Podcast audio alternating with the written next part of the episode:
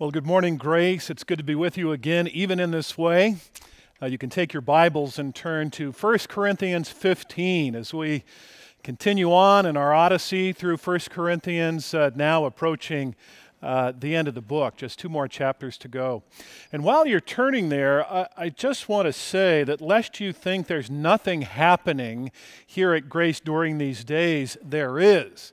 Because if you were here in this room and you were able to look to my right, you would see um, uh, bundles of food ready to be distributed, uh, stacks of all sorts of essentials ready to be given out, which they are uh, every Friday uh, by way of appointment here at Food Bank.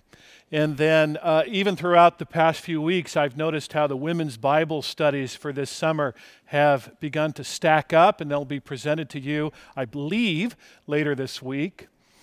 Uh, on Thursday, every Thursday, uh, the La Gracia team comes in here, and along with our tech team that's bringing you this broadcast today, they uh, record and get ready to present a Spanish language uh, version of the, the La Gracia service. And, and then tonight, we'll be gathering in this way for family time beginning at 6 o'clock. And gratefully, if I understand this correctly, uh, we now have a Zoom account that doesn't uh, tap out at 100. So we can have as many as 500 people gathering tonight. Uh, on your screen, though, if we had that many, I think we'd probably look the size of microchips. So, um, anyway, uh, we're busy uh, in the Lord and for the Lord together as a church. That's a good thing uh, during these trying days. Well, 1 Corinthians 15 is where we find ourselves this morning. Uh, sometimes what is last is really first. It's the thing of greatest importance. It's, it's the thing to be remembered. It's the, it's the culmination and the resolution of all that's come before it. Like the final movement of a symphony or the closing scene of a movie or the last chapter of a book. Now, there are cases when that is true in Scripture, and especially in the letters of the Apostle Paul. So, for example, the way to do his letter to the Ephesians is by way of putting on the armor of God. The way to do the, the way to do Galatians is as a new creation in Christ. The way to do Philippians is by way of Paul's example, which of course is hammered out on the anvil of Scripture all of these things are found uh, near or at the end of each one of these letters. And so it is as we come here to 1 Corinthians 15. Uh, the entire book we have been looking at since last September 1st. I was thinking about that the other day. That was a lifetime ago in some ways. But before we look at this last thing of first importance, I I want to throw in a good word for the church at Corinth. Especially, look, especially since we've been looking at areas that require growth, uh, even great growth there in that first century fellowship. Because for all of its problems, if you had lived in first century Corinth, you would have been a member of this church. And if you'd been a member of this church, then you would have been grateful for it. Since it was a congregation in which the testimony of Christ had been confirmed, among which no spiritual gift was lacking, for which Paul gave thanks, on which Paul relied for the furtherance of his ministry, to which he looked forward to returning, even spending an entire winter.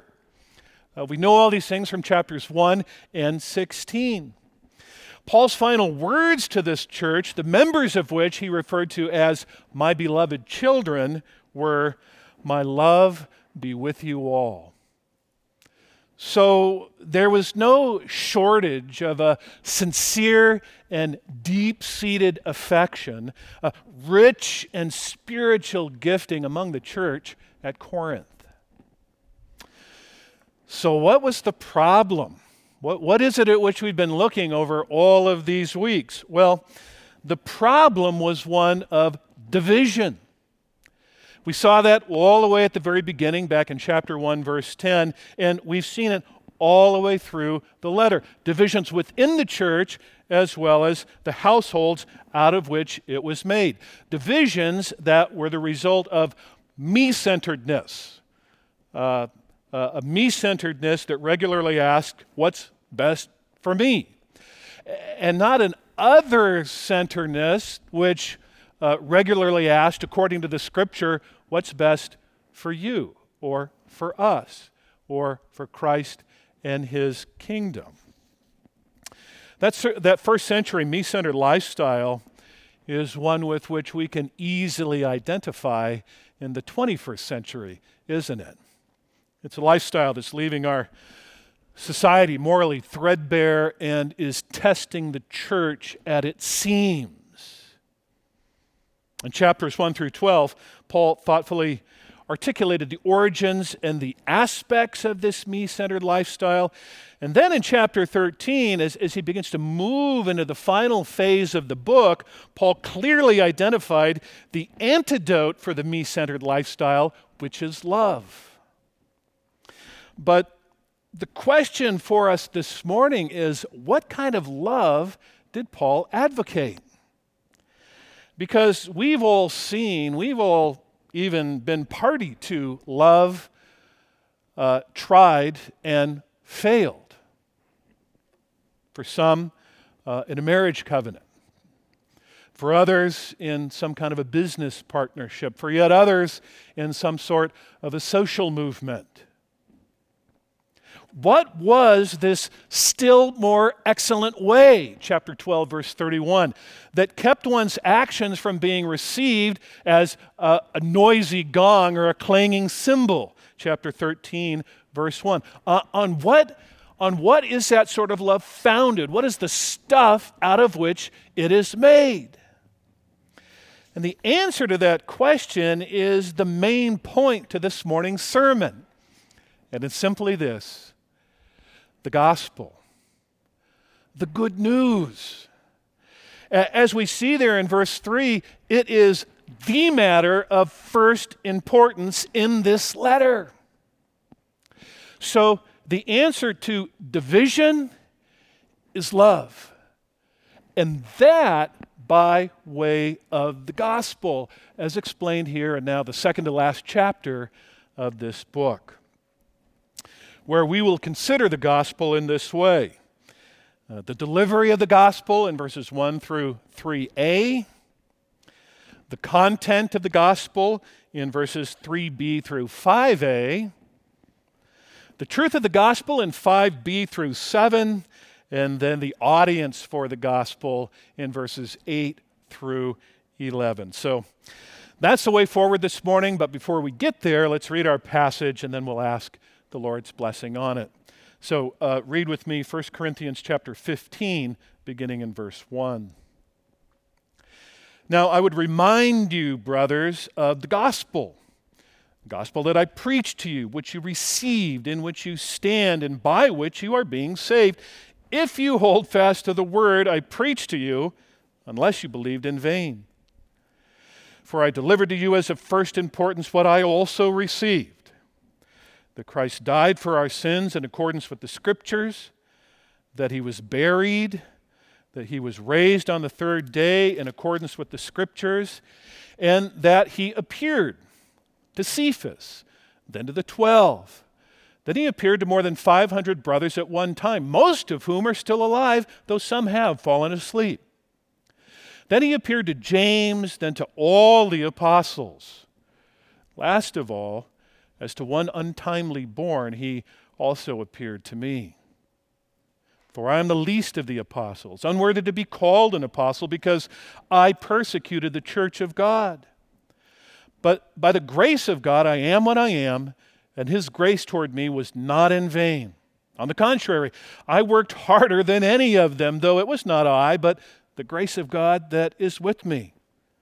Whether then it was I or they, so we preach and so you believed. Thus far, God's word. Let's pray.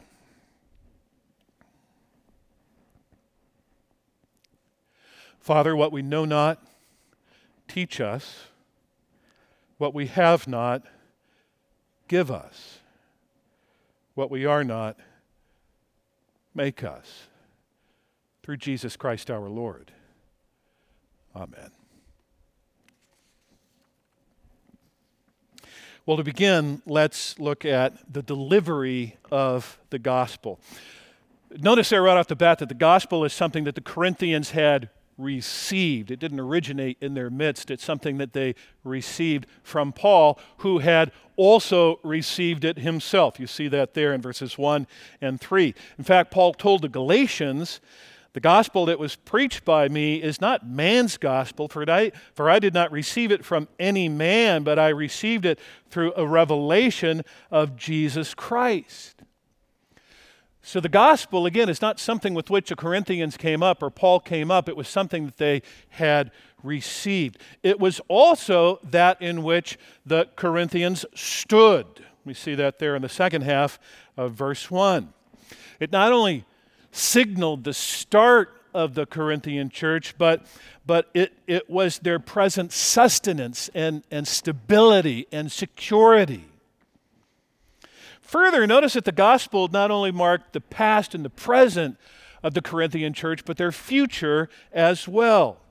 Notice that, that the gospel is that by which the Corinthians were being saved. We see that there in verse number two. It was the message that Paul preached at their beginning, and it was the message by which each one of them would be saved at the end, on the last day, provided that they had sincerely embraced it. So, in sum, the gospel was everything to the church at Corinth. It, it, was their charter, it was their course, it was their crown. And yet, as important as it was, the gospel was something about which the Corinthians needed to be reminded. Because if there's one thing for which God's people are known, it is forgetfulness. And that's why in Old Testament days, God warned his people. He especially warned them in the books of Deuteronomy and the books of Psalms not to forget him. Not, not, not the positive to remember, but the negative. Don't forget. Don't forget me. Don't forget my promises. Don't forget my kindness and my benefits to you. But they did. And why in New Testament days God continues to remind his people you and me of the very same thing. He does it here in 1 Corinthians. First in chapter 4, verse 17, where Paul wrote, I sent you Timothy to remind you of what I teach. And now here in 15:1 where he states, I would remind you brothers of the gospel. God does this time and again, even throughout the New Testament. Romans 15, 2 Timothy 1, Titus 3. 2 Peter in multiple places, Jude 1:15. And with all those reminders, you would think that we would remember God, we would remember his promises, we, we would remember his kindnesses, in sum, the gospel. But we don't. We don't. If we're given to forget the comprehensive goodness of a parent or a spouse or, or our employer, then it's certainly within us for, to forget the goodness of God, the gospel of God. This is a sign of just how strong our me centeredness tendencies are. They're powerful, they eclipse our better judgments. And that's why it's important to regularly gather, even in this way, to be reminded of the gospel, as well as to encourage one another in it, and all the more as we see the last day drawing near, Hebrews 10, 15, 10 25. So, what are the contents of this good news which the Corinthians had received, in which they stood, and by which they were being saved? Well, the contents are summed up there in verses 3 and 4, and you can see they are uh, clipped and simple. Christ died for our sins. Christ was buried. Christ was raised on the third day. Christ appeared. That's the gospel. Notice with me, though, three things about the gospel as articulated here by Paul. First, Christ really died. We, we know this not just because it says so in verse 3, but uh, because in verse 4 it says he was buried. Buried, uh, uh, living people are not buried. Uh, over the 12 years that I worked for a local mortuary, I never buried a living person. I'm certain of that. Uh, living people stand on the ground, dead people go, go into or under the ground. Christ really died. And for security reasons, the Romans were so concerned that it remained clear that Jesus had died, that, that they closed the tomb in which Jesus was buried with a stone that, if it was like uh, stones that were used in that day for that purpose, was multiple tons in weight. And then authenticated the closure of that stone by, by placing a Roman seal on it. And then secured the premises with a guard that was probably comprised of 16 men, each responsible for an area six by six feet, allowed to neither sit nor lean while on duty, and doomed to discipline and even death if they were found asleep. So Paul is clear that Christ died, and there's to be no mistake about it. But the second thing I want us to notice here is that Christ was really raised from the dead. Uh, we know that not just because it says so in verse 4, but as we continue down on into that verse, we know it because it goes on to say that once he was raised, he appeared to others. Now, at that time, if the death of Jesus had not been seen, it, it had it had at least been heard. Uh, you, you knew about it by way of the news that was traveling around. Consider the post resurrection appearance of Jesus and the two on the road to Emmaus. So uh, they're coming from Jerusalem, they're traveling west down from Jerusalem to Emmaus. Jesus comes on to this pair and he says to them, What's this conversation that you're holding with each other as you walk? This is in Luke 24. It was such a stunning question that it stopped the two right in their tracks. They may have become slack jawed at the audacity of the question. The passage goes on to say they, they stood still, they, they stood there looking sad. And then one of them, by the name of Cleopas, answered, Are you the only visitor to Jerusalem who doesn't know the things that have happened there in these days? And then Jesus masterfully replies, What things? And they said to him concerning Jesus of Nazareth. And then later in the passage, we read that their eyes were opened and, and they recognized this one with whom they were speaking.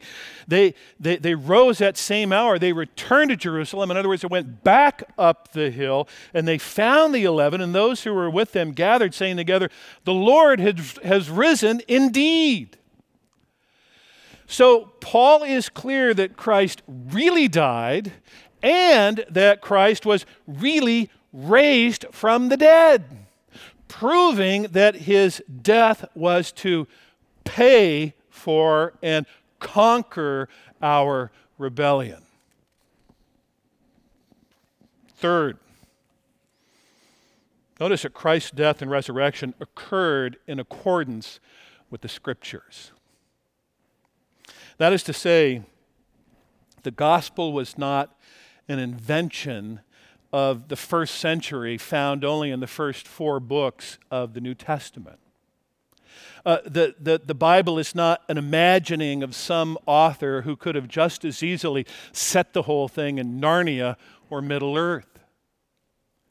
No, the, the gospel came to us by way of recorded human history that includes real people living in real places, engaging in real events. So, so the gospel isn't just something found at a point in Scripture, but rather throughout the Scripture. Consider the beginning of the New Testament book of Mark, where we read these words The beginning of the gospel of Jesus Christ, the Son of God as it is written in Isaiah the prophet. So the gospel is seen even in the Old Testament book of Isaiah. Consider the beginning of the New Testament book of Romans. Paul, set apart for the gospel of God, which he promised beforehand through his holy prophets in the Holy Scriptures. So the gospel is seen throughout all the Old Testament prophets, even his death, for example, Isaiah 53, even his resurrection, for example, Psalm 16, Psalm 22, even his resurrection on the third day, the book of Jonah, uh, uh, according to Jesus, Matthew 12, 40, Hosea 6, 1 and 2.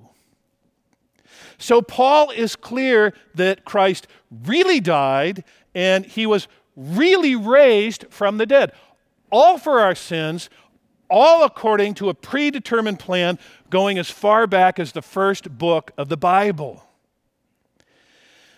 But the contents of the gospel rise and fall on that last bit there in verse 5. Take a look at it.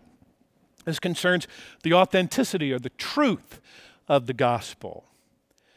In verses 4 and 5, Paul wrote that Christ was raised on the third day in accordance with the scriptures and that he then appeared. He, he appeared. Why did he appear? To prove that he was alive.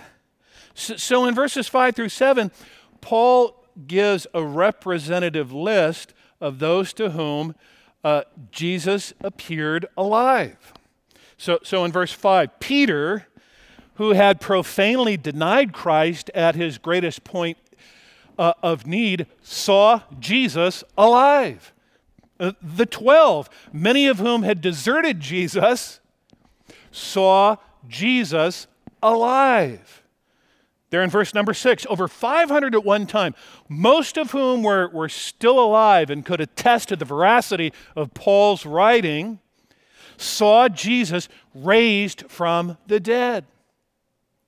James, uh, Jesus' own brother, who at one point thought he was nuts.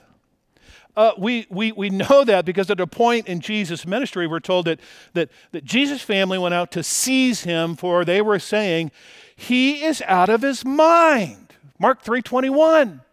Uh, James saw him raised from the dead. Not so crazy anymore the apostles who witnessed Jesus' ministry from the time of his baptism to the time of his ascension and had been commissioned by Christ himself to go and bear witness to it, which they boldly did throughout the book of Acts. They saw him raised from the dead and appealed to others who had witnessed the same.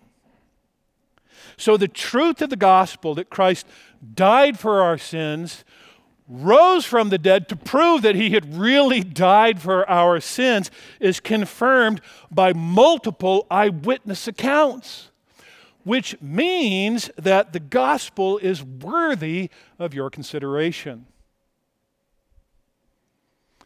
Not because you need it, though we all need it, but because it's true. It, it, it's authentic it's real. It really happened. Now, having said that, not all who consider the gospel, not all who listen to its claims um, uh, believe it. Uh, the closing scene in the book of Matthew, the first book in the New Testament, uh, has the, the risen Christ standing on a hilltop surrounded by onlookers. And Matthew in chapter 28, verse 17, writes these words And when they saw him, that is the resurrected Christ, when they saw him, they worshiped him, but some doubted. So the evidence for the gospel is on review. It, it was there for them in the flesh, and it's here for us in fact to be accepted or to be rejected. Finally, Paul refers to himself also as one who saw Jesus raised from the dead. And according to his own experience, Paul's own experience represents the breadth of those for whom the gospel is intended, its, its entire audience. Uh, notice to begin here that Paul was a victimizer. He, he was a victimizer. By his own admission, we see there in verse number nine, he persecuted the church of God. Now, at first, Paul was a passive victimizer. He held the coats for those who were actively victimizing believers. We see that in chapter 7, verse 58. But in time, we read that he went from being a passive to an active victimizer, ravaging the church and entering house after house and dragging off men and women to be committed to prison. That's Acts chapter 8. But it continues on in Acts chapter 9, where we're told that Paul breathed threats and murder against the disciples of the Lord, going to the high priest, asking him for letters to the synagogues at Damascus, uh, so that if he found any there belonging to the way, men or women, he might bring them bound to Jerusalem. Uh, friends, Paul was not a nice man. He was a victimizer. He was a perpetrator of systemic injustice.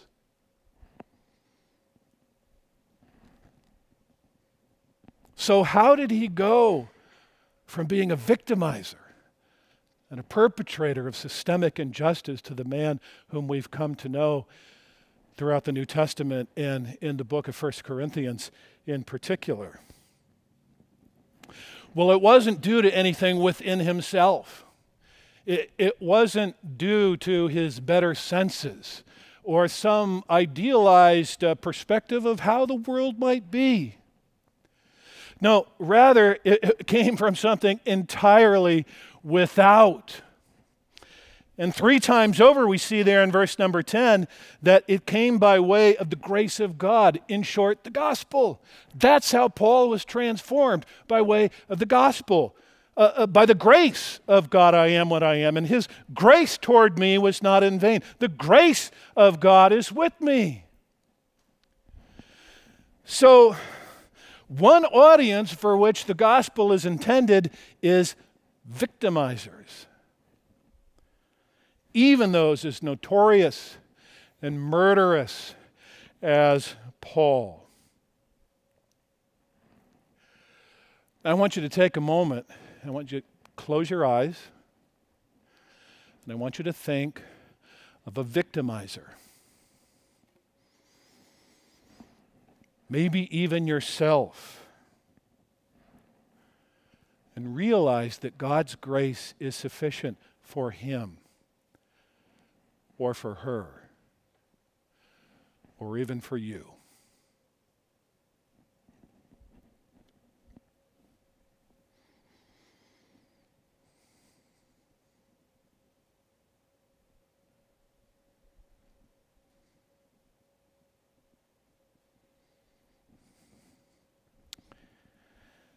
Notice also that when Paul was transformed by the grace of God, he went from being a victimizer to being a victim. Uh, he, he became the very kind of person whom he had formerly hated and tortured and killed. So, it, interestingly, the gospel is intended not just for victimizers, but for victims as well. Uh, consider the ways that Paul was victimized for embracing the gospel, even, even in all of its transformative hope and beauty as seen in this letter and throughout the scripture. Uh, in 2 Corinthians 11, beginning in verse 23, he describes his, his this is all for the gospel, his many imprisonments, uh, near death beatings, lashes with whips, poundings with rods and stones, dangers from all peoples wherever he went, in the city, in the wilderness, at sea, sleeplessness, hunger, thirst, exposure, anxiety, all for the sake of the gospel. Paul was even killed for the sake of the gospel. In Paul, the Corinthians saw how the gospel brought down the victimizer, but lifted up the victims with comfort and strength and hope, even in their extremity.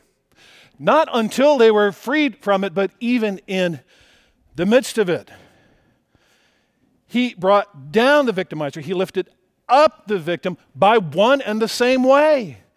Freedom from sin that comes by way of the cross, power for living that comes by way of the empty tomb. And this is why, throughout this letter, the gospel is the matter of first importance. The hope for victims and victimizers, the, the love that is not generated from within, but comes from without, that is pursued, as Jackson put it three weeks ago, once a person realizes that Jesus first pursued him or her. We love not because we love in our own strength, but we love because God first loved us. 1 John 4 19. And most clearly in Christ, who is the picture of other centeredness. That is the still more excellent way. That is the kind of love that keeps one's actions from being a noisy gong or a clanging cymbal.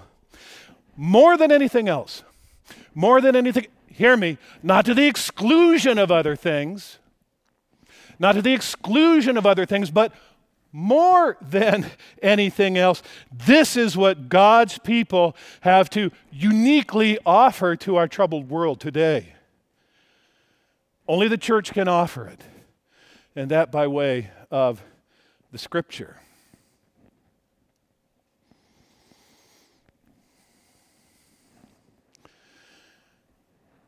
This past week, I was in Uptown Whittier for both of the demonstrations. At one, I talked to a pair of uh, uniformed uh, officers, and at the other, uh, I spoke to a, a masked demonstrator. I spoke to others on both of those occasions, but I, I spoke to those uh, in particular about the gospel because that's why I was there.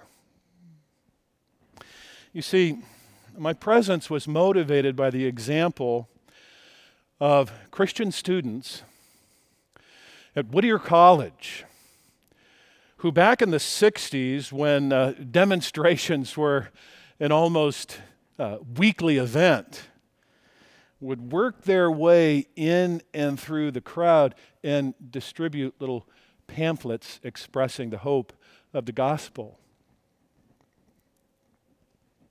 And I remember those days. And I remember those students. And I was moved and motivated over 50 years later by their example.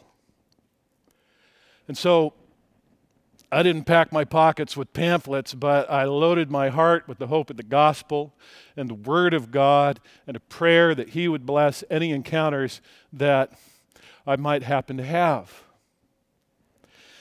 And so, as it relates to the masked demonstrator, we, we talked at length, rather, he, he talked at length.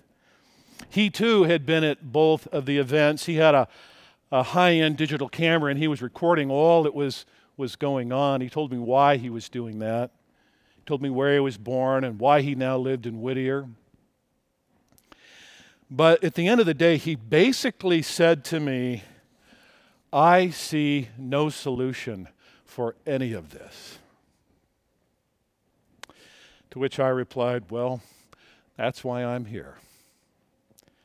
Because there is a solution it's not within the heart of anyone in this crowd. It's not in your heart or my heart. Rather, the solution was realized when Jesus died for the sin that generated all the pain that we're seeing and hearing today. And the beautiful thing is that Jesus didn't stay dead. He rose again. He offers that solution even today to anyone who comes to him in faith. And that solution is not only something that can take a person or a society through this life, but on into the next one as well. So we continued to talk.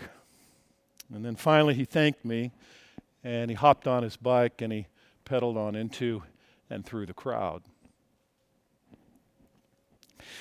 He may have arrived that afternoon without a solution, but he left at least having heard one the gospel, the, the good news, the matter of first importance, the foundation of love and that still more excellent way. The hope for healing of division inside the church and outside the church as well. Friends, for all the conversations that have been had, for all the conversations that you will yet have, even this week, may they be shaped, even contain the gospel. It is what we uniquely have to offer to this world and especially at this time. It is the thing of first importance. It is. God help us. And He has by way of the gospel. Let's pray.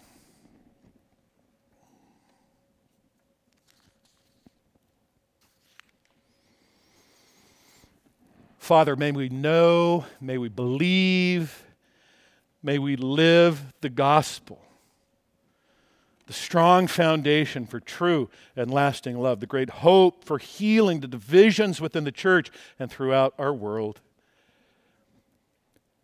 Father, may we at Grace be all that Paul longed for the church at Corinth steadfast, immovable, always abounding in the work of the Lord, knowing that in the Lord our labor is not in vain.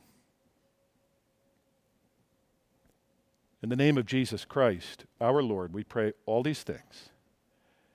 Amen.